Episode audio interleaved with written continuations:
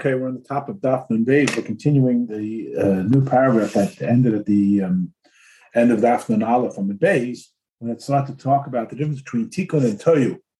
That Tohu is chaotic and Tikkun is like points, like mathematical points that are then expanded upon in length and in breadth. But they were initially just that one initial point.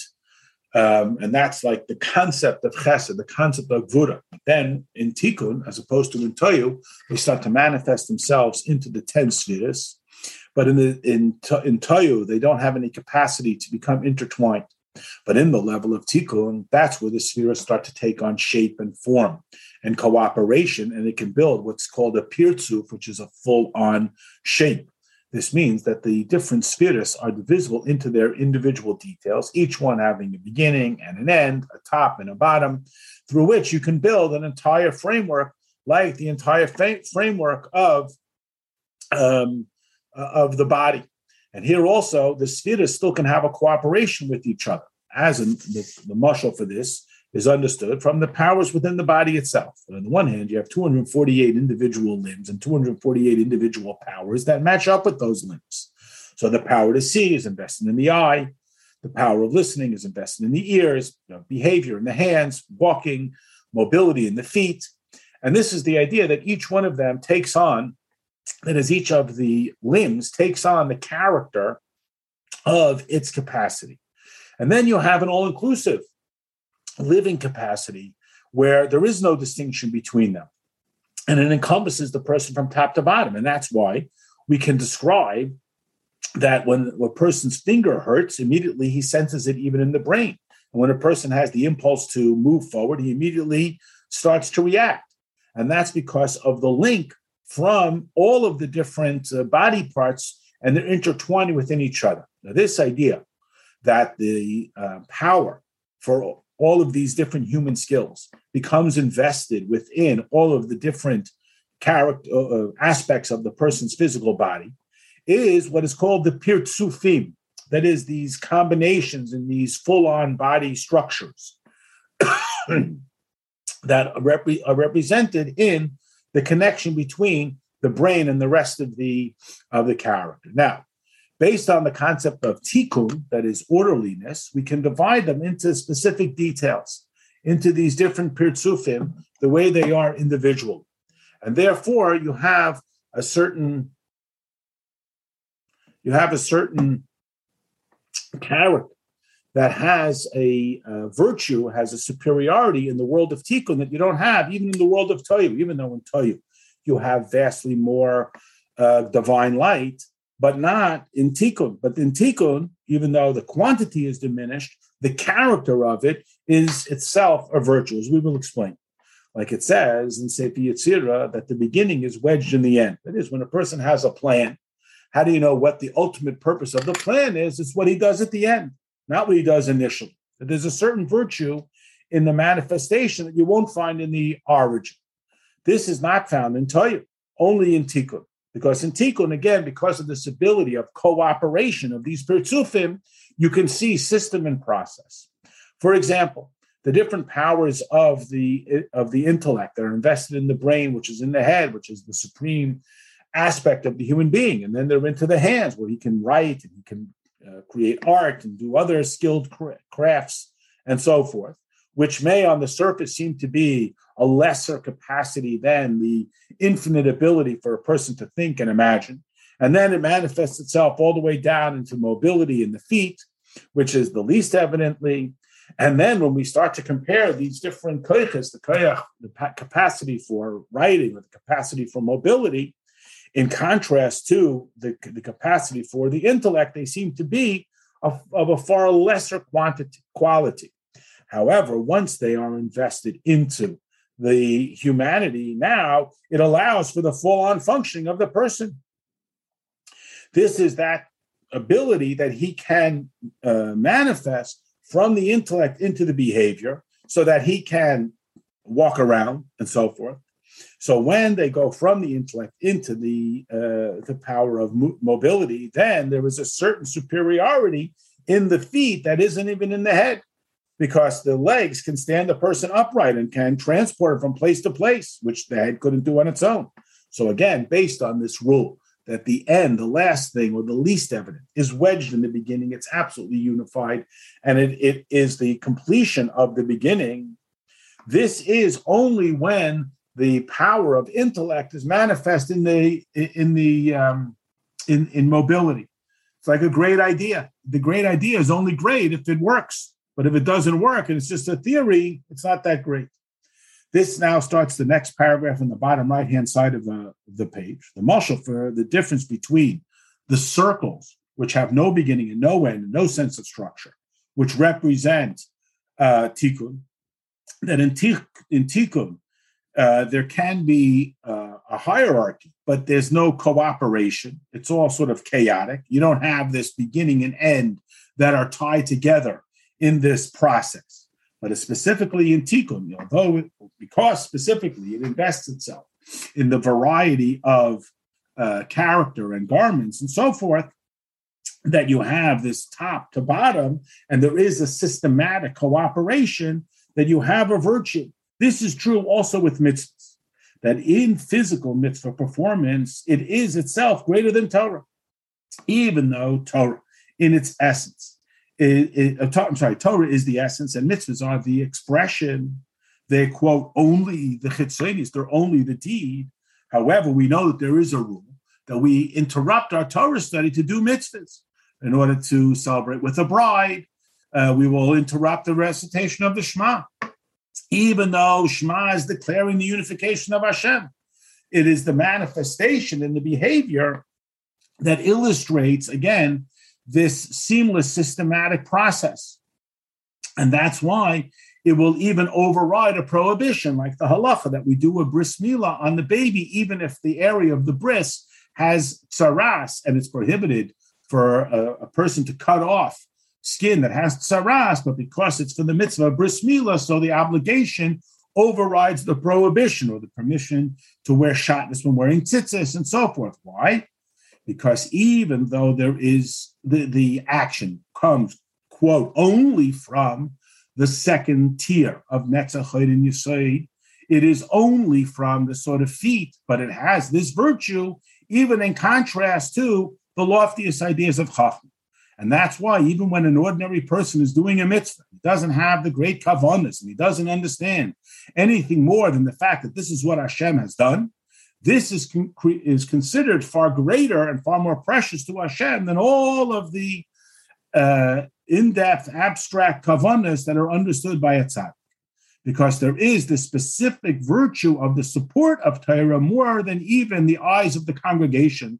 Again, like we talked about, how the legs support the head. And this is only to be found in the world of Tikkun. That's where you have this beginning and, and end. You see the whole process uh, complete its circuit because in Tikkun you have order, Keilim, and because of the Keilim, you're able to have this characteristic. Whereas in Tohu, in chaotic, overwhelming godliness, you have a lot of light, you have a lot of energy, but it's not organized.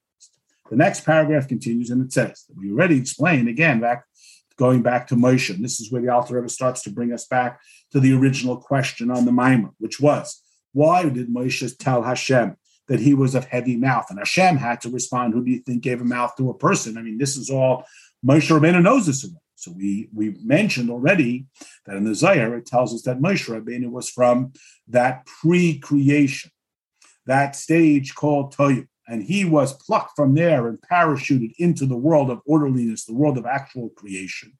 That is, this quality of chachma, of infinity, that our world is not usually accustomed to. Moshe Rabbeinu brings it into this world. Therefore, Moshe saw with a clarity that the world of Tikkun, so to speak, doesn't know how to deal with. This beginning and, and end wedged together, it's a little overwhelming. And therefore, it, for Moshe to come into the world of Tikkun, he was saying, Don't send me, send somebody else. I am from a whole different world, sort of a more abstract quality. That is, Moshe saw a greater quality in Tikkun, the capacity for this orderliness and organization of the spheres that he was, quote, unfamiliar with because he came from that world of type. Where, uh, and that's why he said, My mouth is heavy and my tongue is heavy, meaning that since he comes from a place of such great light, so it's like a person who gets so excited with an emotional experience, he can't organize his thoughts or organize his words. And therefore, his mouth was heavy. He was not able to compress his brilliance, his godliness, this light into the keli, the tool of his mouth. And he considered this to be a great detriment. And he said that tikkun has a greater capacity than I can affect because it has this orderliness. And therefore, he suggested to Hashem, send someone else, send somebody who is of the world of tikkun. I am innately not of this world, I am of the world of Tohu.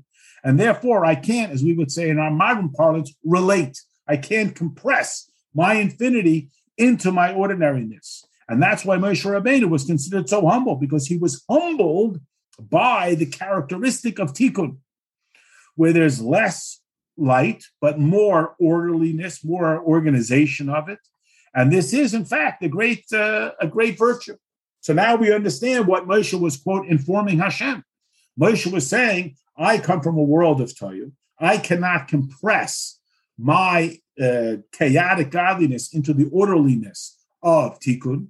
Therefore, send somebody whose neshama is a more of a tikkun neshama. I am not at that high a level where there can be this orderliness. So Hashem, in the last paragraph on this page, responds, and he says, "Who created a mouth? Who placed a mouth to man? I'm God."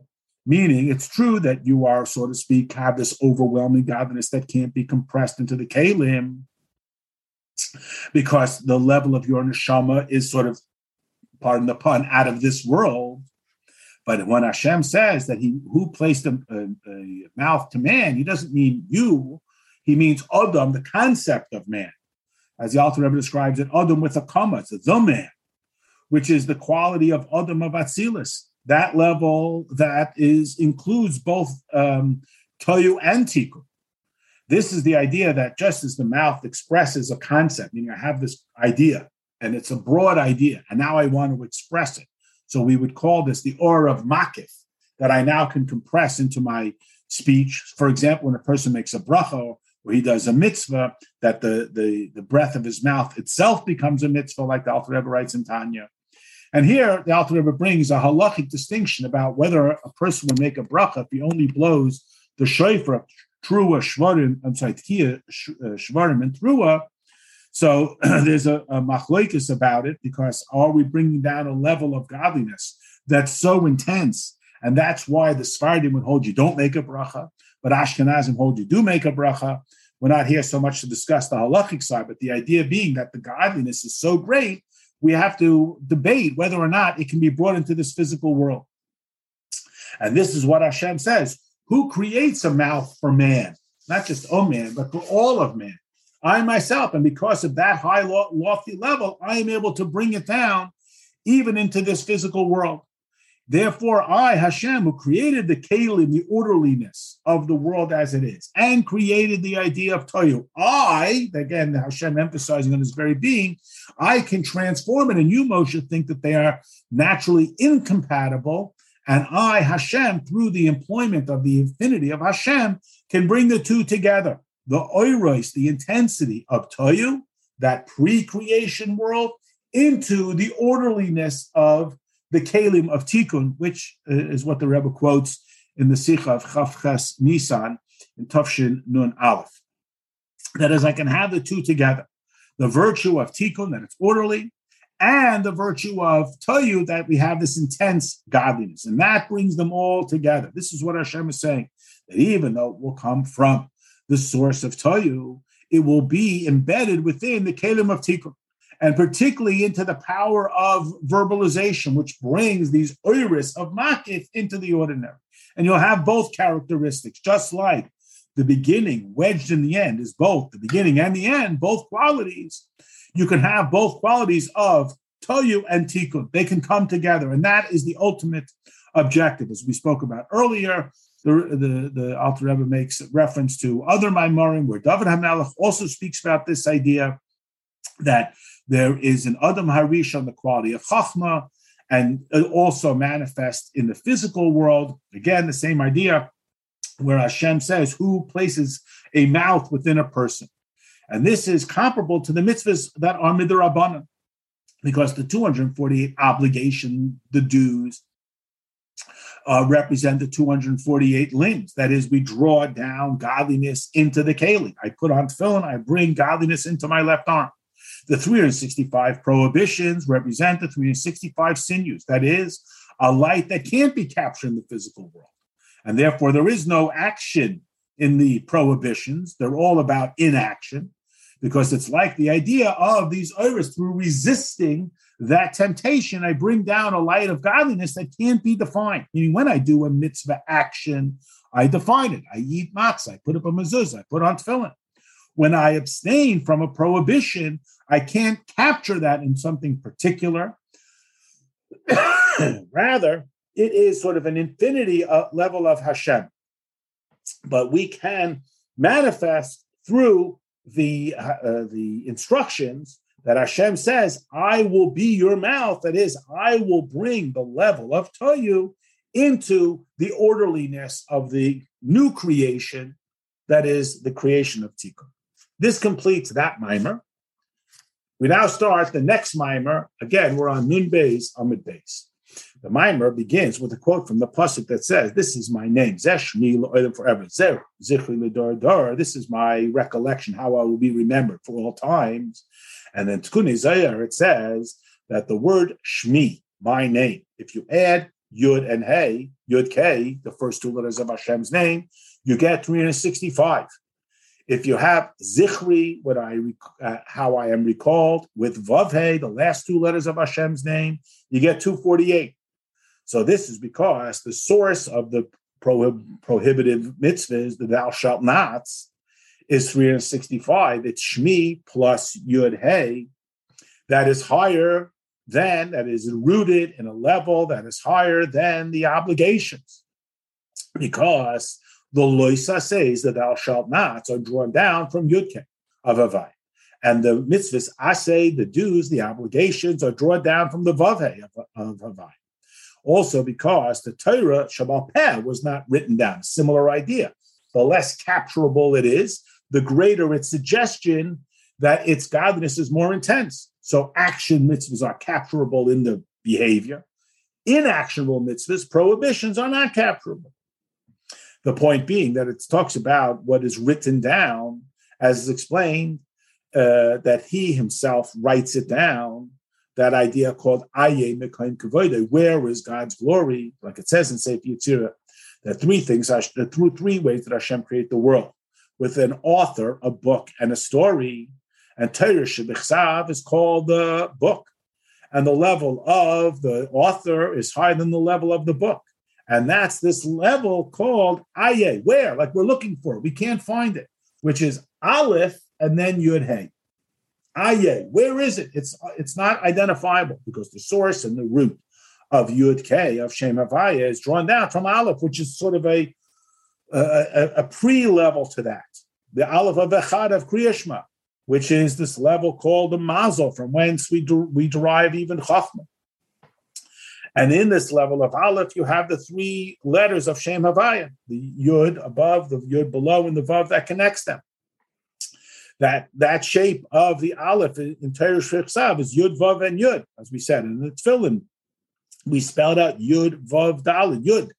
That we we we make those shapes on our uh, uh, uh, indicated in the Tefillin, because Torah Shebichsav is an investiture of this level called Abba, which is father, but in our context, Chachma, that contribution of the undefinable in Atzilus because Torah comes from that, again, all collective idea of Chachma, what we might call a conceptual idea as opposed to the particulars. And from that level where it becomes connected to us, so that it is written down here in an aleph, but it still retains the yud. And again, you've just imagined the shape of an aleph, that it has that yud that alludes to that level of chachma, which is the yud of Hashem's name. So even though the aleph is a more developed letter, it still retains that more sort of infinite characteristic of the yud. And in the tefillin, the, the bottom uh, point of the aleph is written more like a dalit. If you use your imagination and you see a saffras style of an aleph, that um, yud on the bottom of it is sort of an inverted dalit, which again represents an idea of bringing down this lofty level, a level called Leah, like our mother Leah, which is comparable to the Dalid, which again has length and breadth. And that's why it says, Aye, where is Sefer the author? That is, the source of Torah Shebichsav, the written Torah, is called Sefer, the Sefer Ilah, the book. Like we said in the Zohar, there is a Sefer and there's another Sefer.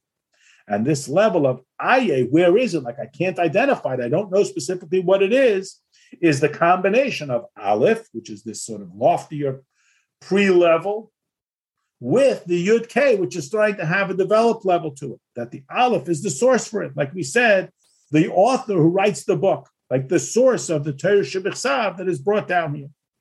Next paragraph. Now, in general, Torah Shabbat speaks about the mitzvahs, what to do that are drawn down from the Vavhe level, a little bit more tangible, a little more pragmatic, which is often compared to the Zah, which are the six internal midas of Atzilus, and the way they are divided up into the Keilim, the 248 limbs, from whence they are drawn down to the 248 action items, the 248 mitzvahs.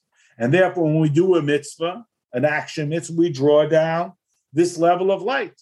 And that's why Torah was written down to put it into something available and accessible. And that's why the wisdom of Torah is also written down with letters and the crowns on the letters. But the source of the prohibitions, the thou shalt nots, the inaction items, even though they also are mentioned in Torah but they are innately loftier than the mitzvahs aseh. They, that is the prohibitions, come from the Yud level. Because uh, it, it is in non-capturable by behaviors. They can't be captured like filling an esrog and so on, which is very particular. The loisases are not uh, subject to or vulnerable to or capturable by those behaviors only by the inaction. You cannot uh, uh, uh, get it. You can only imagine it through the prohibitions of eating fats or anything that is oppositional to godliness. And through the denial of that which is oppositional to Hashem, um, you'll have this revelation of godliness. But you can't draw it down through an action like tefillin and tzitzis and so forth, like those which are drawn down via the behaviors. Because the mila of the lights that are drawn down through the prohibitions are far greater than that which is drawn down through the actions. And they're, the, it's so great, it can't be captured in a behavior. And that's why the lav comes first. That is, we have to first remove the negative. And that's why, for example, it says you're brought into a land that was not planted. That is, the loisases, a form of avoiding any disruption. And only then does it become eligible to be elevated. Next paragraph on the left hand column. now, everything of the Rabbanan is kind of like a loisase, because the objective of the rabbinic mitzvahs was to create a fence to make sure that we not violate anything. And that's why we say that they are also this level of Aye. Where is it? And again, as we described, this is like the author. We're looking for. We don't see him because it's not capturable. Like the loisa says that come from that loftier level and therefore cannot be um, identified or manifest. And therefore, or similarly, we would say that all of the rabbinic prohibitions and so forth come from this level beyond an action item beyond that which comes like the uh, uh, the obligatory mitzvahs from the vav which are lights invested in specific keilim, whereas the rabbinic concepts cannot be captured in something that is written down. That's why it is called Torah Sheb'al Peh. So the more tangible it is, like the mitzvahs asay, the obligatory mitzvahs, that's an indication that its godliness is a little less. The less tangible it is, like the mitzvahs lois asay, the thou shalt nots, that suggests that its godliness is greater, more profound, and therefore not capturable by behaviors.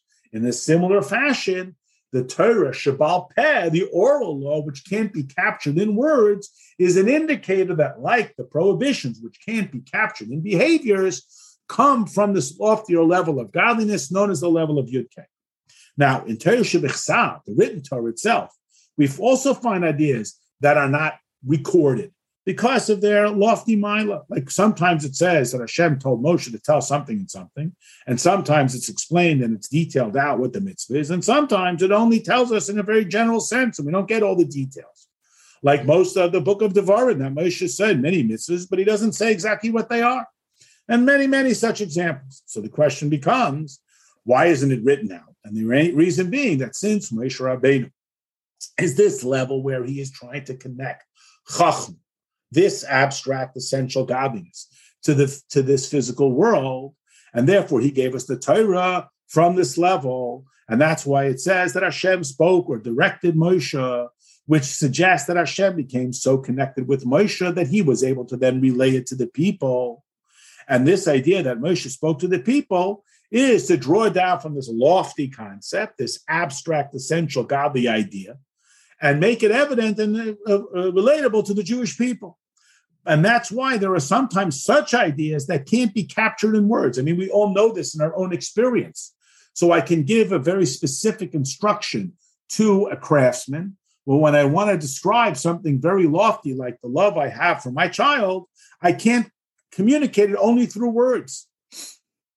and this same idea, this that Hash, that Moshe Rabbeinu draws down, sometimes it's such a, um, uh, uh, lofty concept that it can't be captured in words.